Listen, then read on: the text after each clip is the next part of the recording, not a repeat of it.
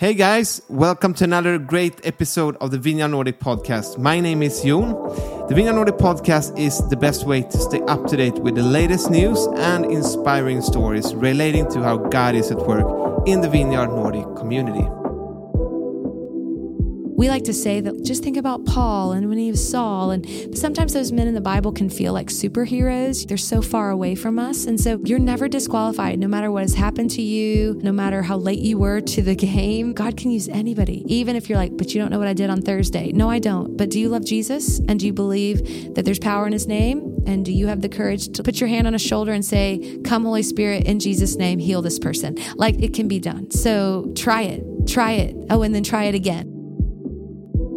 We recorded this episode back in July 2022 during our Vineyard Nordic summer camp with one of our main guests, Annabeth Morgan. Annabeth is one of the leaders for Vineyard Worship in the US, and she's also pastoring church back in Denver, Colorado. In this episode, we talk a lot about her own stories from her upbringing, but also leading into worship and prayer and being a worship leader, but how everything started off with intimacy with God. And she also shares some incredible stories where God has really been showing up in her own life. So I hope this episode will inspire you, and let's go.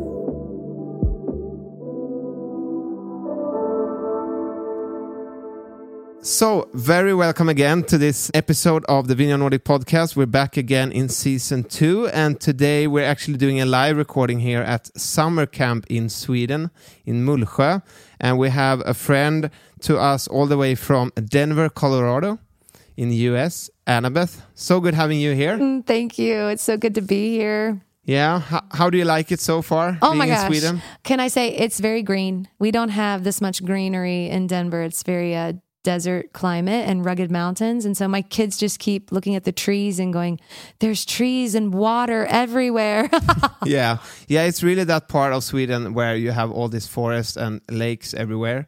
Like where i live it's a little bit more uh, open landscape if you would say. So how are you doing? Like it's really warm today. We just talked about that. The heat is getting coming back it's fine. This isn't quite as hot as the States, but we uh, have this bad problem of blasting air conditioning that's unbearable. You have to have a sweater. And so it's fine, but it's definitely getting warmer. And tomorrow it's supposed to be yeah like 32 degrees uh, e- celsius even 33, I think. yeah 33 Oof. maybe yeah Woof. we have to be at the lake in the Woof. lake I'm going to be in the lake. yeah so how would you describe your yourself with three words for people who doesn't know you Well, I'm going to say what my friends would say about me. They'd say she's really outgoing, she's prophetic, which is funny to say that, and uh, she's musical. Those three things. musical Yeah. have music always been something that's been with you I've always sang like as a little kiddo, but no, I didn't start doing music until I was finishing college. okay So I was late to the music game. yeah Yeah. And now that's what you do It's all Almost. that I do, I feel like Yeah. sometimes. that's really good yeah i mean uh, tell us a little bit who you are and what you're doing right now Yeah. So again, Annabeth, and my last name's Morgan. I'm married to Kyle. I have two kids, and we live in Denver, Colorado, in the States. And I am the overseeing worship pastor for the Mile High Vineyard network of neighborhood churches. And all that means is basically we plant neighborhood churches all throughout the Denver metropolitan area. And I oversee the leaders of those churches in worship. And then I do go to one. It's called Arvada Vineyard. It was the original planted church. My pastor's name is Jay Pathak, and he's the national director in the in the United States for the vineyard. And so yeah, I do that, but I'm a mom, you know, so I have a lot of jobs. I do a lot of things. Yeah Very full life. how do you keep up with everything Yeah, Google Calendar Yeah. is very helpful. And I don't know, I you know what? That's not true. I do know. Um, I had to implement rhythms in my life because life was very overwhelming. I've always run hard and been very extroverted and said yes to too many things. And so I just learned how to rhythm my life a little bit. Go by a schedule, communicate well, and stick to your yeses and don't say yes to everything. So yeah. yeah i think that's the hardest part to not say yes to everything Oh, because it's all great. Yeah. It all seems like the great yeah thing, and there's a lot of good things to do in life FOMO, you know, Yeah. fear of missing out. I have a huge case of FOMO. Yeah. But my husband has kind of reined that in. My husband's an introvert and very like one thing, honey, not 12, you know? So it's a really good balance for yeah. me. But yeah. tell me a little bit about your network church and how does that look? How do you do that? Yeah. So instead of, there's a lot of models of churches. So, you know, there's the multi site model where you have the mega church that like simulcast worship on screen, or not worship, but like teachings on screens. And then usually you have live worship. But we really felt like God was speaking. Jay for sure felt like God was speaking about just resourcing church planters. So creating a network that they could be a part of that help them keep their church plant going, but still they would be their own church plants. So the four neighborhood churches at Mile High Vineyard, Arvada Vineyard, Lakewood Vineyard, Northwest Vineyard, East Denver Vineyard, they're all geographically located and it's the parish church model. It's really like hey, your church should sit in your area of the city and your neighborhood should come to you instead of driving 30 minutes across the other side of this the city.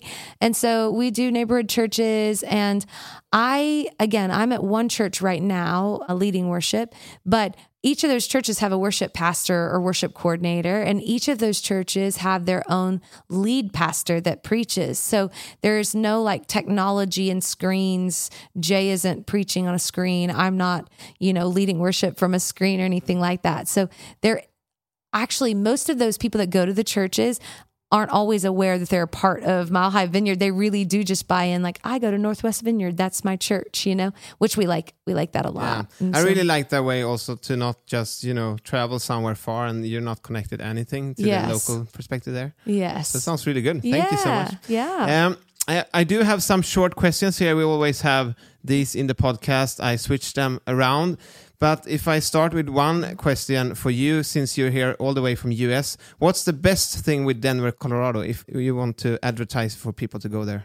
I mean, what I don't even be? have to work hard to advertise. Most people know it as the place where the Rocky Mountains are. Yeah.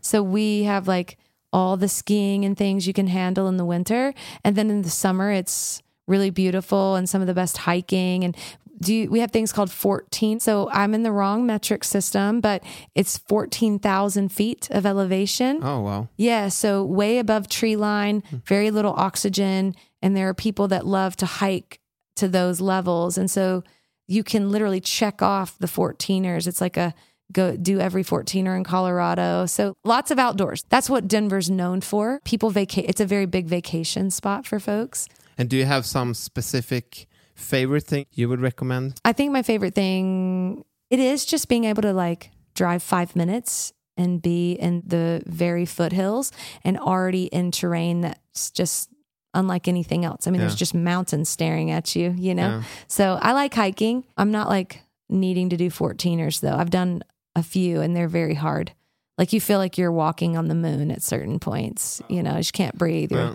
in slow motion. so yeah. What is one thing that not many people know about you?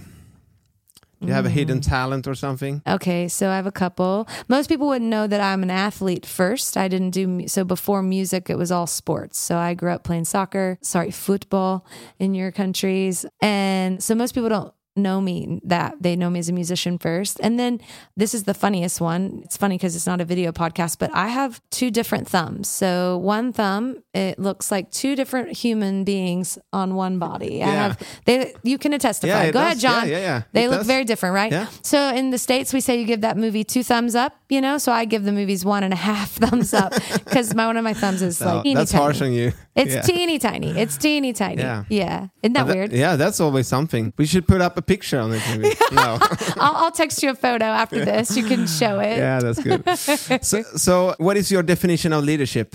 Unfortunately, I think uh, leadership just means you turn around and there's people following you, which means you can have lots of different versions. There's good and bad leaders, but it's. The good version is is if you're willing to give your life away where someone wants to come and follow you at all or glean from you, then I think you're a leader. If there's just if you turn around and there's no one following you, then you're not a leader there's no one that you're leading. You have to have people, you have to have followers to be a leader. So that's what I'd say simply. Yeah. yeah, yeah. And the last one, what are you dreaming of right now? Yeah, I just took a sabbatical last summer, so about a yeah a year ago. Uh, we get three months to sabbatical, and uh, it's not because you're in crisis; it's to make it where you don't have to go into like burnout in ministry.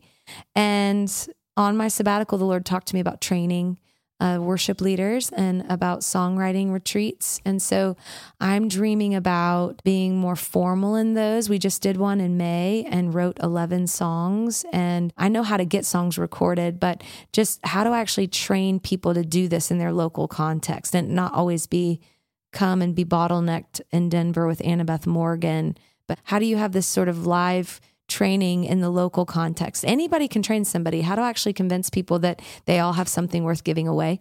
So I'm dreaming about training and leadership in the vineyard, if I'm honest. That sounds and really outside good. the vineyard. Yeah. But yeah. And that's so lovely to have you here as well to give us some input this week Hmm. during the Vineyard Nordic Summer Camp. Thank you. Yeah. To get to know you a little bit more, we usually have this part in the podcast where we ask the guests to share some stories from your own life that like have shaped who you are today and like what were the turning points in those situations and what would those be in your life what have you been through Um, so I'll start real early. When I was a little girl, I grew up in the South, in the deep South, in Memphis, Tennessee. And when I came to know Jesus when I was not quite seven years old, which is really young.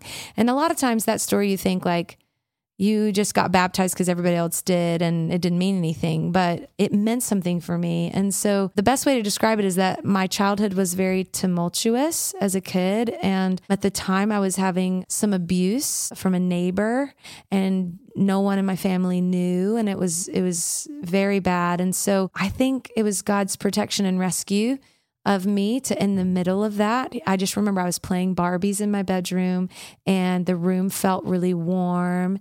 And I my parents took me to church. I grew up going to a church, but I just all of a sudden the best way to describe it is it was like there's this presence here that wants to love me well and it feels safe, which safety was a huge deal for an abused kid. And so I just said, I started crying, came out of my room, and my mom, because I have four brothers, she thought one of my brothers had hurt me. She's like, Boys, what did you do to your sister? And I was like, No, no, they didn't do anything. And she's like, Why are you crying? And I said, This warm presence just came in my room and I felt really loved. And I think it was Jesus. And and so my mom, being a good a good Christian woman, said, uh, Let's pray and you can ask Jesus into your heart if that's what you think's happening. And I did. And then a couple weeks later, I walked down front to the I have decided to follow Jesus sort of song, right? And then they took you away from your parents to question you in the closet, like, is it real or not? And I was so scared. But I gave my life to Jesus. I guess I said the right answers. and then uh, I got baptized. And it was really beautiful because I, again, it didn't get like less tumultuous in my childhood from there. It just was really lots of trauma and chaos growing up. And so I was really grateful to have Jesus, though, to always turn to in that. So that'd be my first like real turning point for me. Another one, if you skip forward in my life to college, I was an athlete growing up, played football, I said, and had no music background or anything. And I went to a camp to serve youth kids uh, to teach them how to play football and actually to teach them to water ski. And so I would have alone time with the Lord for one hour a day where the kids weren't around. And I was in the shower singing. And I had this moment where I wasn't charismatic, so I didn't know God spoke other than this moment. I felt like this voice said, I've given you a voice to sing with, and you won't sing in front of anybody. And I, I was like, oh, and I didn't really know what was going on. And basically, like within the next few weeks, I would go to open my mouth to sing and nothing would come out, but I could still talk to you. So, like, mm-hmm. la, la, la, la, la. But then, like, I couldn't do that, but then I could talk to you. And I started to miss just singing in my car by myself, singing in the shower, you know, times that I was really scared to sing in front of people. And my, who's now my husband, we were dating back then. And I told him, this is the weirdest thing. And he said, well, have you prayed about it? And I'm like, oh, no, I just thought there was something wrong physically. And he was like, you should pray and see if God's trying to show you something. And I remember thinking, I don't understand that. I know the Bible, you know, but I don't know God showing me things. But it started this journey where I remember telling the Lord, I'll sing in front of people if you present an opportunity, but no one knows I sing. They all know I play sports, Yeah, you yeah, know? yeah. A week later, this guy walks up and says, Hey, I don't know if you believe this way, but I was praying and God laid you on my heart. And I wanted to see if you'd try out for the Baptist Student Union University's uh, worship team. And I was like, oh no. Did he say that he felt that in a specific way? He just said the Lord laid me on his heart. and thank goodness he didn't use super charismatic language because I probably would have been like, I'm out. That's Yeah. weird at the time. But he didn't. He just said, God laid you on my heart. And that made sense to me. And so, actually, do you know 9 11 that happened in the States? That day, um, I had my first tryout for worship that night. And uh, I remember being so nervous, but then I also remember that day being so scary.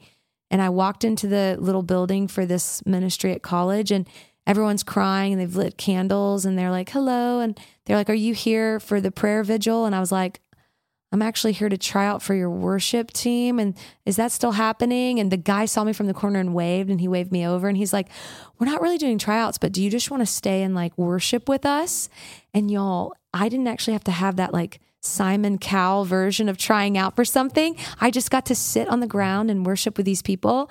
And then I made the worship team for the first time. Oh. And that's when uh so sweet moment to Yes. have the first experience from. Yes, because I was terrified. Like I vomited before I went, you know, like real stage fright. And so that kind of opened me up to this idea that I was made to worship, not like in life in general, but for the people, actually leading them. And so that was a really big turning point for me because I loved it so much that I was going to get my degree. And uh, I did. I ended up getting my physical therapy, uh, like a biological sciences degree. And then just told my husband, I don't think I can study this. I love the church too much. I want to do church ministry. And he was like, oh, okay, you know. And then it just led me down this path that today I'm here doing Yeah, this for yeah. your countries, right? That's so good. Yeah. I mean, you shared. It's good to hear. Like you often, maybe we grow up, we have some gifts, and it's natural to be, you know, called into those gifts. But this was really. I mean, it was a gift you had, obviously, but it wasn't something you thought about or other people thought about. That's really interesting to see how God can use that as well. Yes. And And, you don't have to do it like from age five, especially music. It's like she sings and she's only five years old. It was for me, it was I'm 22 years old. Yeah. you know, Yeah. it was later in life. And so that would be another big, I think, turning point moment. And then my last one would be just, you know, we all have things. I told you my childhood was tumultuous. And so those things take a toll on you over time, even if you don't think they do. Even if you come into life with Jesus, there's just things uh, from trauma and just emotional health that we don't really learn in our culture. And it's not obvious when we read the scripture. This is what it looks like to be good. A peaceful presence. This is what it looks like to not be anxious. You know, the, the Lord says, don't be anxious, but it's not like, and here's what it looks like, right? And so when I moved to Denver 11 years ago, so back in 2011, does that sound right? Yep. Yeah. 2011, I got invited to be on staff at Mile High Vineyard, and they value this peaceful, non anxious way of living, emotional health type of thing. Did you come from another vineyard before? I did. Yeah, I you did. I was in Houston working for Vineyard yeah, Worship and was at Bert Waggoner's church, uh, which is called Sugarland Vineyard. And at the time, he was the national director. It's kind of funny. I Yeah. didn't make that connection for a little bit. Yeah. But I end up in Denver and I was going out of town. I was on an airplane. This sounds negative, but on the plane, my husband's dead asleep. We don't have kids yet. We're going to take a vacation to Southern California. And I start feeling like a panic attack sort of sensation. The way I can describe it is if I could have like clawed my way through the window of the airplane, I would have because I was having a really hard time breathing. And I was and I couldn't figure out what's happening. And so I got off the flight. And the first intuitive thing that I did, which now I know is the Lord, is I reached out to Danielle Pathak, Jay's wife. And I said, I don't know what's just happened, but I felt panicky on this airplane. And I have so much stuff that's churning on the inside of me that I don't talk about. And I just think I can't do it anymore. Like if I don't deal with this, then it's gonna it's gonna take me out. I just feel so anxious. And she was like, Hey, let's talk when you get back. And I got back and it set me on this journey of going to counseling, doing it's called EMDR. It's a version of trauma therapy. But then it led me into this more discipleship model called emotionally focused around tools, like literal tools, where you don't just talk about yourself and your problems, but you have tools on how to show up in anxiety because anxiety is everywhere. And it's not like that person's anxious and that person's not. It's who has tools to deal with the anxieties and who has enough awareness of how it shows up in their lives to live in peace. And so that has probably, if I'm honest with you, today served me the most with my marriage, with my children, with being a ministry leader. You know, just it's just so beautiful to have tools to go. It's not if you get anxious, it's when, how you're going to show up and not let it overtake you. Because we live in a very anxious culture, right? And the last thing I want to do is just start getting on medications, right? And so it's been very, very helpful because with the amount of trauma I had as a kid, I think I wouldn't have, I just think I, I don't even know if I would have stayed in the church or close to Jesus. I probably would have disintegrated. Yeah, I think it's so important. I mean, what you speak about like how do we deal when things come up we also had this talk and i have a friend we talked about this when you're around people for mm. a long time or you know you're working close mm. or like now with the camp with our main leaders like we had this gathering before like really asking like what's your expectations for this week mm-hmm. when you're dealing with the things you're dealing with how can we be able to support mm. how should we be around you what can you say so we know that okay now you need space or whatever. Mm-hmm. i think that's so important also in a, for the group dynamic mm-hmm. to to do that because we don't often do that. It's often like oh it's my private thing and yes i don't want to show it but yes. you still show it but yeah even if you don't want to show it people see that it's something and, yes. and it can help so much for yourself to so much. yeah, to find those tools so it's yeah. really good but yeah, so thank you so much for the stories, and I mean, uh, yeah, it's good to to get to know you a little bit more. And today you're doing the worship in the U.S. and your church and mm-hmm. recording a lot, and that's also a little bit what we wanted to talk about today, like mm-hmm. around worship and prayer. Like, how has that shaped your life, and like mm.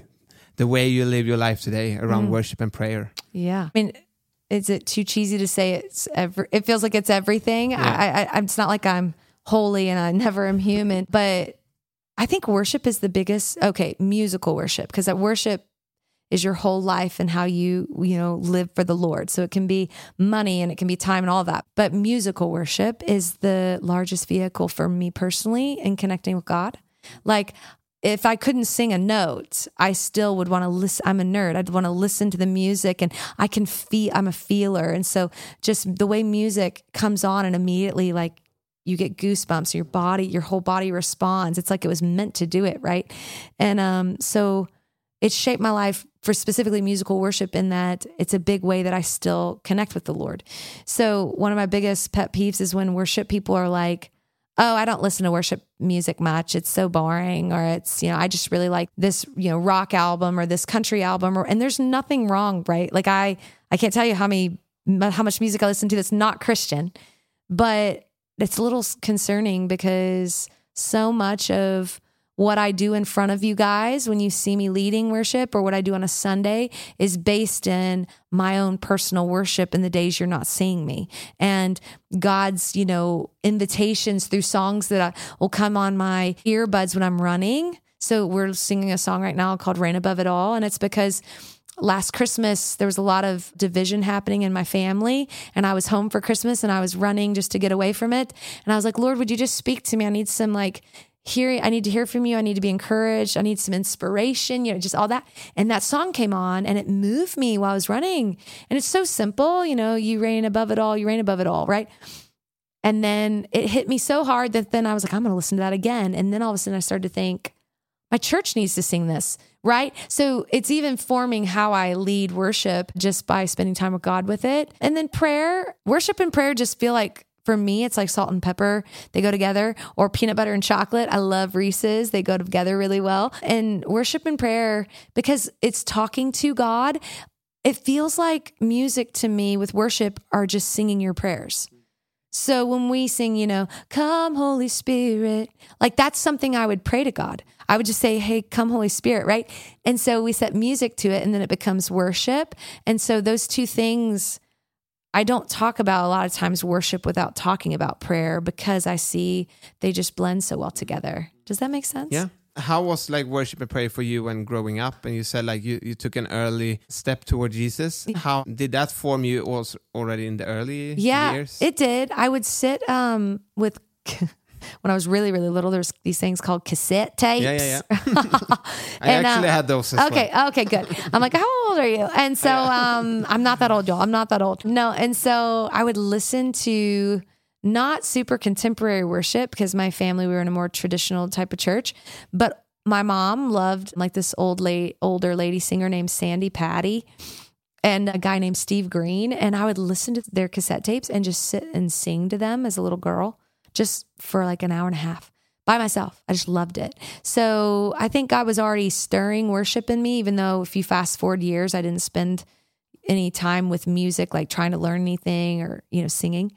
And then the prayer part, it wasn't like that growing up. Prayer was something that was like a more of a vending machine God. It was like you take your needs to him and you say, Hey, God, I need this, you know, A7, drop Yeah, the candy I already bar. have my plans. Yeah, plans, so yeah. can you just fix them now? yeah. And uh, it wasn't until I came into the vineyard in my 20s that prayer became like you shut up and listen for God's voice.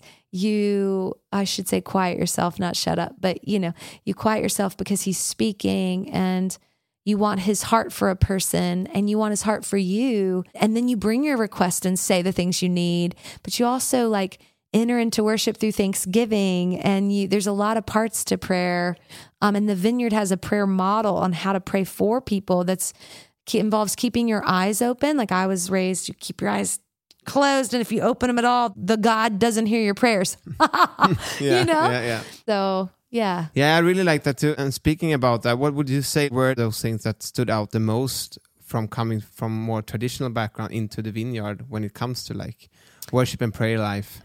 I mean, for sure, the way they prayed, like this thing in this service called ministry time that I th- hope every vineyard church still has. You know, that thing where I grew up like you'd sing some songs, you would hear a message, and you'd go home. And maybe sometimes sometimes they'd have baptism and communion, maybe, but that was it.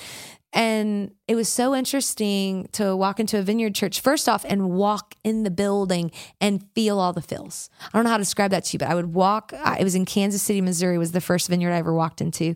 My husband was in med school there, and we walked into the church, and I just remember it was like, it, it felt palpable. It felt tangible. It felt like now I would say it was God's presence. But then I was just like, do you feel that? You know? And my husband's like, uh, I'm not sure, but he's not wired the way I am. Yeah, yeah, yeah. Then I walk into the service.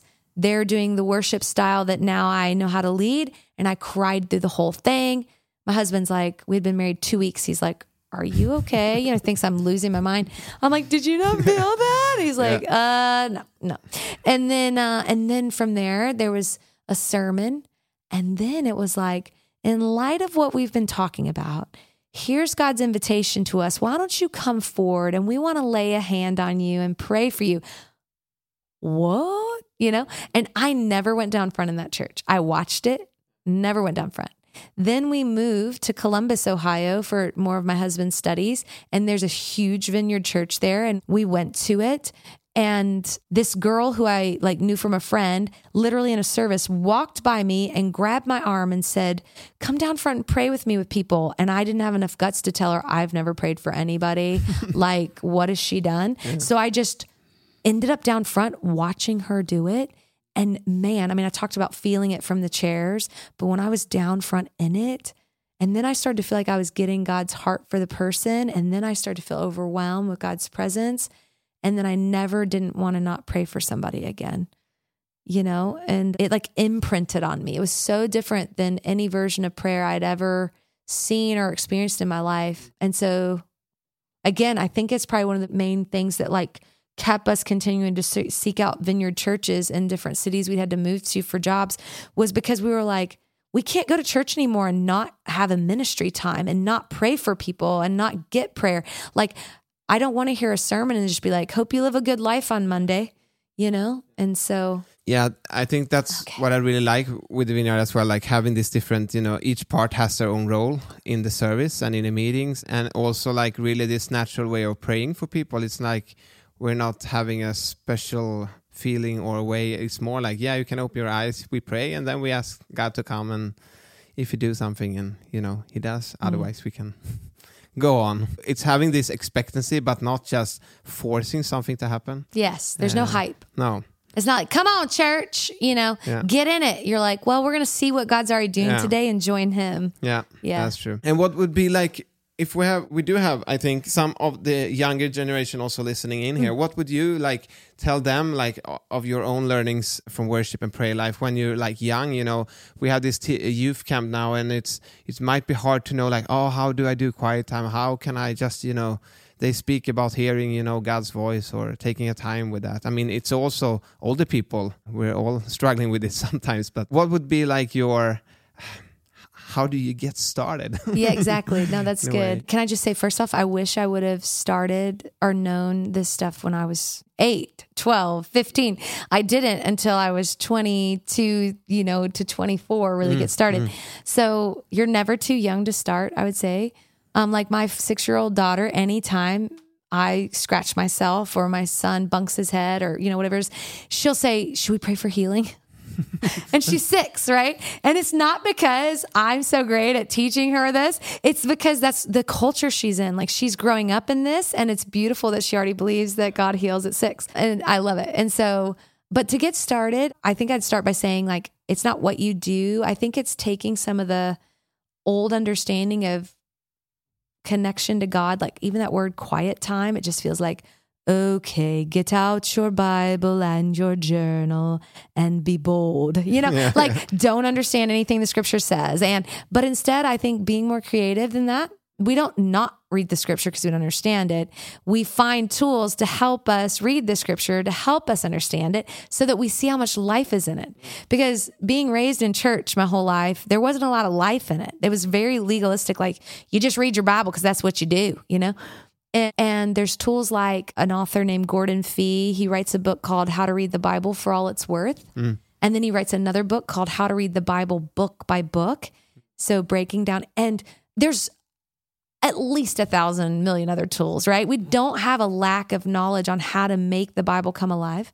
So start reading the Bible. And then in your churches, if there are prayer opportunities, just go for it. Again, interested like being like eager yeah. be eager. Ask questions like hey do we pray for people? Hey why? Ask all the questions and watch leaders squirm that don't actually know how to answer them and then they'll grow too Yeah. you know? And it's mostly laying down the need to be right. No no personality type en- enjoys being wrong. No one likes to have to say i was wrong. My six year old hates it my three year old is just starting to understand what that means. He's like, I wasn't wrong. I'm like, okay, you're going to be tough to parent, you know? Yeah. But it's because it's in us to not want to get it wrong. Mm. And there's so much that there's mystery in who God is. So the scripture has lots of different things going on and ways to be interpreted. That means that prayer, it means you're going to get it wrong. And it's okay. People aren't devastated if you do, if you risk and pray a prophetic word. This is so much more about just enjoying God and experience his love and delight while you minister than it is about like, I've got to get this right. And so you practice praying in your bedroom out loud to yourself. And then you practice praying with your best friend to get you know people that are trusted. Then you pray on a sunday. Then you pray from a stage. You know it you just grow in it. And uh i mean you just got to start somewhere. Yeah. Speaking about these stories that you share, like about prayer and, and how we could find tools to do that, what have you seen God do in your life when it comes to prayer that have helped you to keep on doing this? What are the things that have, like, what you say, where God has showed up? Yeah, totally. Yeah. Totally. Well, I want to say before I share these stories, if you hear this and you go, well, that sucks. I haven't seen God do that in my life. I'm going to share some of the bigger ones, but I really do believe in the long, slow journey of just over time watching people change. But right away, you need those like faith boosters where it's like, oh my gosh, I couldn't ignore that God was with me. So, for instance, in when we lived in Columbus, Ohio, there was a class on healing, and I had never prayed for the sick. And I mean, I, I wanted to believe God healed, but I've never seen him heal, you know? And I went to it because I was curious and still wondering, like, are these people a little cuckoo, you know? And so I went to it and I walked in the room, and right away I heard this whispery kind of voice highlight a woman to me down the table from me. And he said, The Lord said, That woman has cancer and I'm going to heal her today. And I remember thinking, I have two options right now. Number one, I should run because that's weird. Because at the time I wasn't like, oh yeah, God just tell me. It was more like, what the heck? And I know I heard that clearly, but I could engage it more deeply or I could run from it. And for whatever reason, I was glad, but I engaged it more deeply. So I was like, okay, Lord, we'll see. So I sat down And at the end of the teacher's teaching, she, the woman that that got it highlighted to me, she called her up front. She said, "We actually have my friend, we'll call her Sally, here today, and she has cancer, and we're going to pray for God to heal her." So immediately, I'm like, "Oh my gosh, that's exactly what I heard when I walked in the room." Right? Like, do do do do do do do. That's the Twilight Zone theme song, if you don't know. and so they laid hands on her, prayed for her. Now, can you test it in the moment? No. But I didn't even think anything of it. I'll be honest. Like, you're like, you didn't think anything of it? No. Like, a month or two goes by, and it was just like, that was really fun, whatever. And in the middle of the service, the pastor there, Rich Nathan is his name, he in the middle of the service said, You know, guys, I just want to stop my sermon and give like a report. We don't do this often in church, but, and he puts this picture of this woman up there. And I'm like, I think that woman looks familiar, but I can't remember why. One of those kind of moments. And she's like, he's like, this is such and such. And she's a member of our church. And this church is huge. It's like 9,000 people, right? Huge. And so he says, she's a part of our church and she had cancer and God's completely healed her of it. And I remember, I don't know how to describe to you other than like the good news of it being like, woo, but like knowing how God interacted with me and then me being on a journey of God, do you do this stuff? And then coupled with, so I can do this stuff. This the like what you know. I just felt all this like, oh my gosh, I've got to do this the rest of my life, right?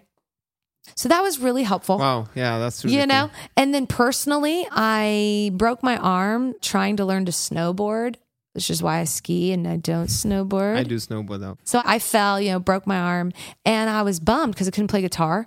And so I basically was like, I don't know what to do. And a girl in our church was like, Well, have you gotten it prayed for? And I was like, Oh, right. No, I don't think I have. Which is so annoying to say. She laid her hand on my cast, and all I can tell you is it felt like bird's wings like flapping in it. I mean, literally, it just felt like my arm was going nuts. And I knew something had changed because I couldn't move my thumb. And then after she prayed, I could wiggle it in there and it didn't. And I was like, I think I'm healed. And she said, Did you feel that? And I was like, Yes. I said, Did you? And she was like, Yes. And I said, I'm going to go back to the doctor. And so she's like, How many weeks has it been? I'm like, Two. And I said, I'm supposed to wear this cast for eight.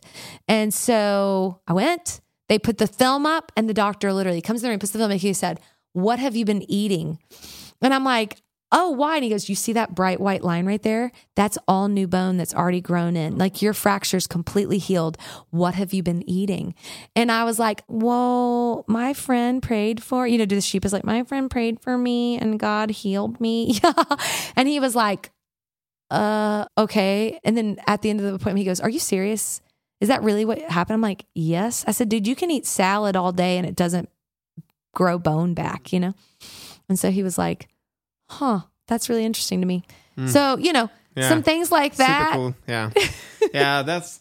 I mean, th- those things are really those moments that you can go back to, and it's really yeah important to have them in some way. And as you say, it's mostly the many small things, but having these maybe more profound things that you can come back to. Thank you so much.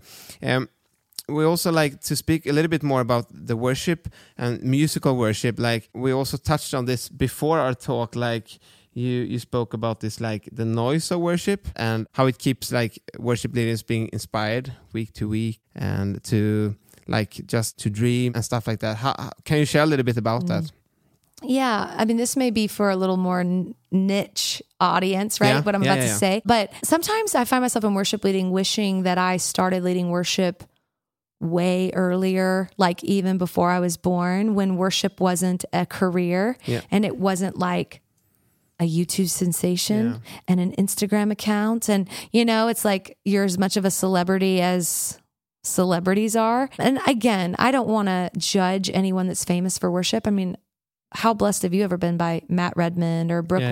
Or they're awesome, right? They're aw- so awesome that everyone wants to hear them. But that noise of like what it's always supposed to sound like, the pressure for your Sunday service to sound like the YouTube worship that I listen to in my headphones while I'm worship, working out, you know, the excellence of it, the even the fog and the lights that they use to make those videos look amazing There's nothing wrong with that. I've been in vineyard worship videos where they had to have a little fog in the room to make the lights work, right? Like some of that is the beautiful technical skills of lighting and mist and all that.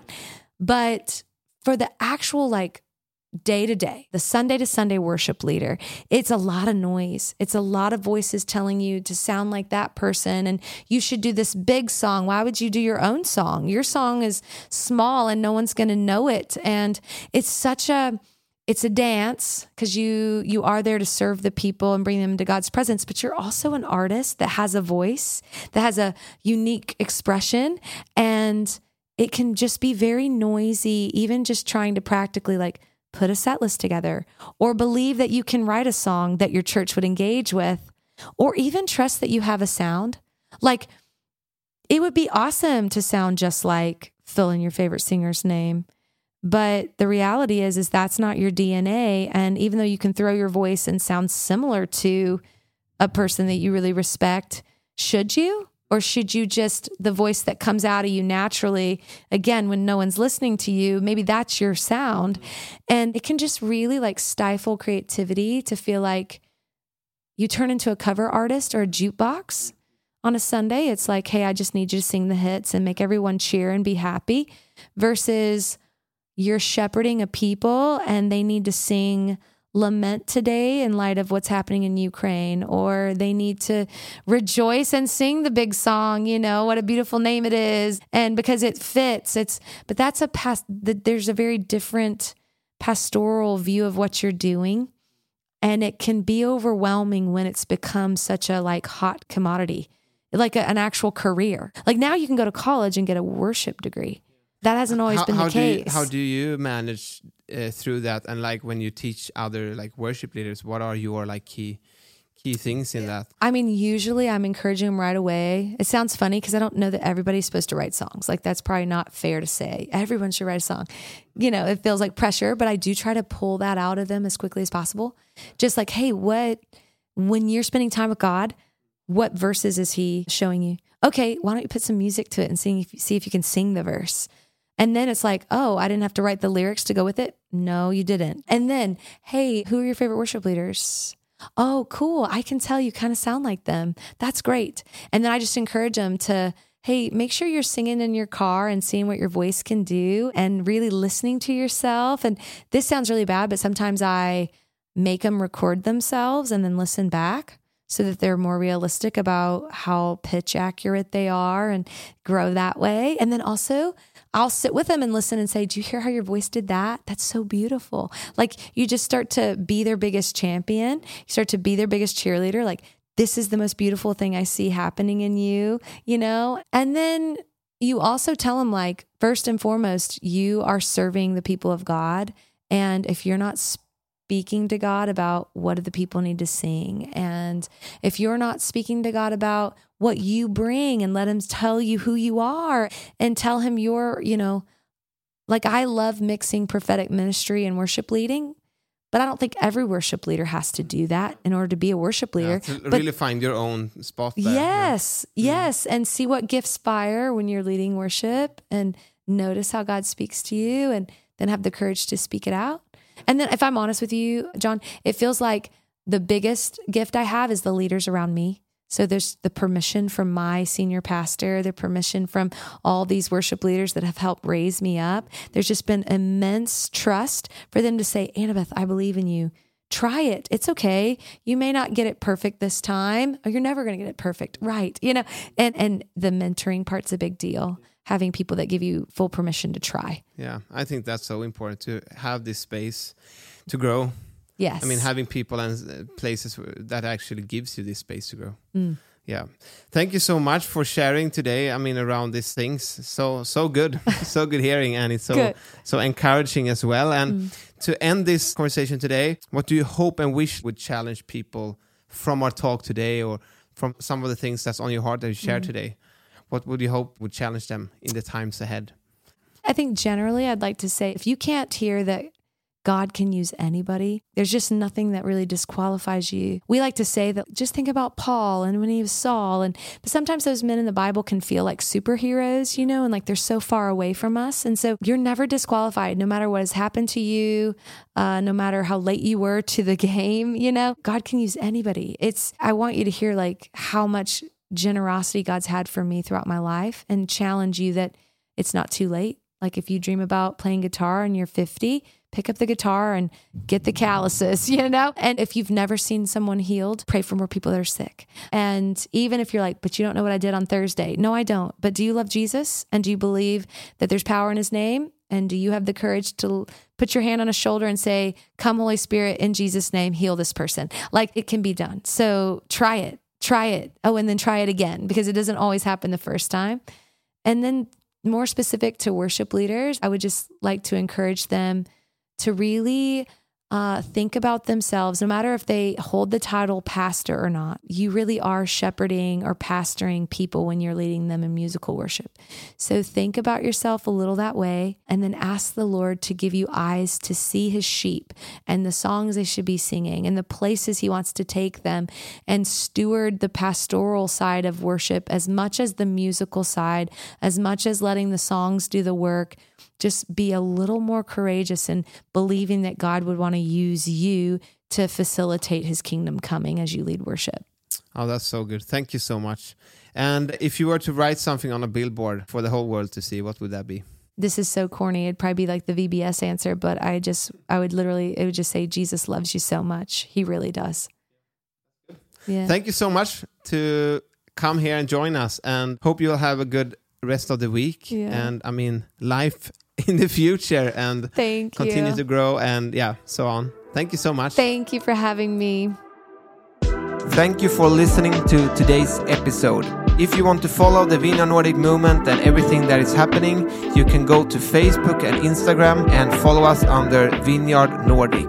You can also help us by subscribing to this podcast on the different podcast platforms. When doing that, you will also get an update every time we have a new episode out. So, again, thank you and see you again next time. Bye bye.